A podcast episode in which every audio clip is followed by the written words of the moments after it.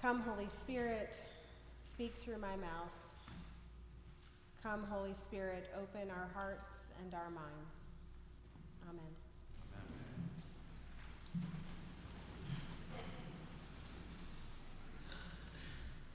Our psalm today tells us that we are known by God. Think about that for a moment. What does that mean, that God knows us?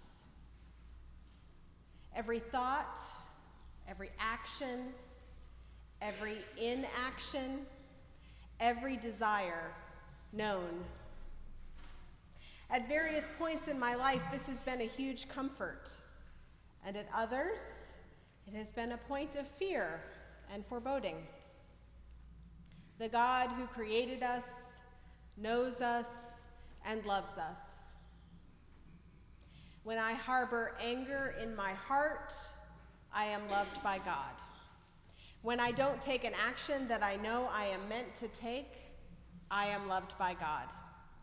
When I make a mistake, I am loved by God. Our psalmist tells us this in beautiful poetry Lord, you have searched me out and known me. You know my sitting down and my rising up. You discern my thoughts from afar. But as beautiful as these words are, they are also kind of claustrophobic, even scary. You press upon me behind and before. You lay your hand upon me. Where can I go then from your spirit? There is no escape. There is no opt in or opt out. There is no unsubscribe. There is comfort in this, but there is also intense intimacy and accountability because there is no fooling the Lord. We might be able to spin our best version of ourselves to those around us, or to live in some version of denial even to ourselves. But this is not an option when it comes to God. There is good news here. First and foremost is this. When we let go of our desire to hide the true nature of who we are in all of our complexities, our best selves and our worst, well, then we can open to the idea that God loves us exactly as we are right now. Not in some distant time when we become better, when we are more generous or more loving or less angry or less deceitful, right now. When I opened to this, really let it sink in that I was loved and known. That made me want to open to being the best version of myself that I could be. Not to earn God's love, but to live into it. Being known is a gift that allows me to be completely honest with myself. And this, in turn, helps me to give over to God that which blocks me from being the best version of myself. I can look at these things that separate me from my truest self with unvarnished honesty and instead of judging myself, I can simply give these things to God and open to the continual transformation that is happening inside me and all around me. God is doing new things all the time, include, uh, including inside of each one of us. Our text from Genesis is wonderful confirmation that God meets us exactly where we are and loves us that God can and does use us even in our sinfulness, our brokenness, our humanness. Our journey with Jacob picks up where we left off last week. As you may recall, Jacob tricked his twin brother Esau out of his birthright. Esau was so angry about this, really angry about this, that he decided to kill Jacob. Their mother, Rebecca, wanted to stop that from happening. So she sends Jacob away to her brother's house with the excuse that he should go there to find a woman to marry.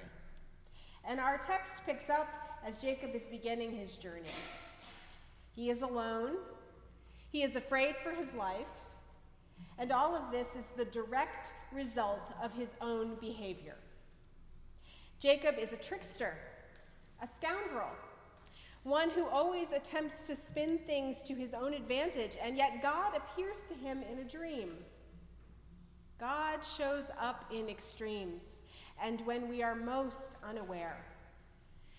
This part of Scripture emphasizes the importance of the covenant relationship God has with the people. Our God is relational, not some distant deity looking on from afar, but working with us and using us right where we are in this moment. God had big plans for Jacob. God has big plans for us. We find Jacob in the wake of a huge amount of familial wreckage that he caused. And God shows up and talks to him directly. Jacob hears the Lord speak to him, and direct speech from the Lord to people in the Bible should never be underplayed. It is always a big deal. God doesn't speak here through an intermediary, intermediary, but instead reaffirms with Jacob the covenant that God had previously made with Abraham and Sarah. And God does this in the location where Abraham had pitched his tent, built an altar, and called upon God. Jacob seems to be unaware of the importance of this location, as he says when he wakes from the dream, Surely the Lord is in this place, and I did not know it. Keep in mind that the people of Israel were a people of peace and place. Location was very important to their faith. The connection to the land and to the place was deeply rooted in the covenant God made with God's people. As God said in Jacob's dream, the land on which you lie I will give to you and to your offspring. Know that I am with you and will keep you wherever you go, and will bring you back to this land. So, not only is Jacob someone who sows seeds of discord in his family, one who tricks people into that tricks people for his own advantage, but he's also someone who seems to be pretty unaware of some very central things in his faith. And yet, God speaks to him.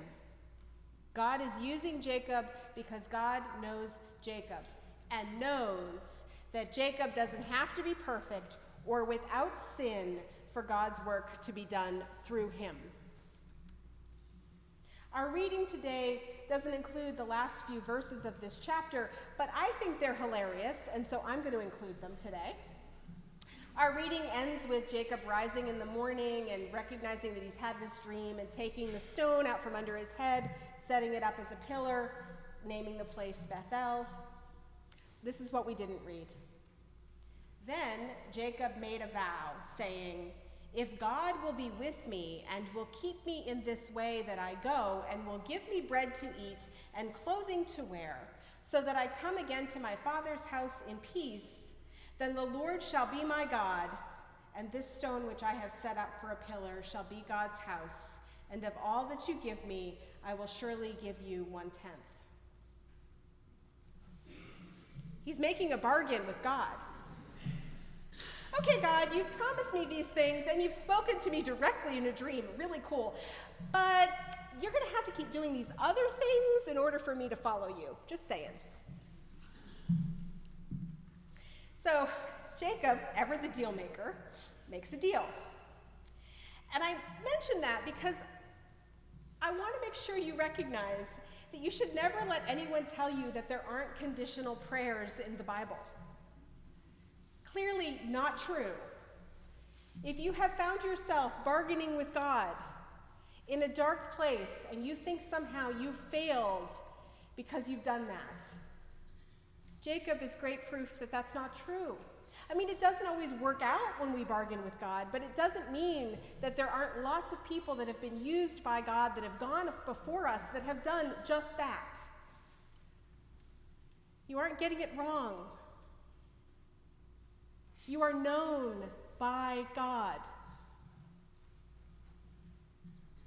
How can we ever sit in judgment of anyone when we have only to look at Scripture to reinforce that in our humanness, we know nothing of the ways of God.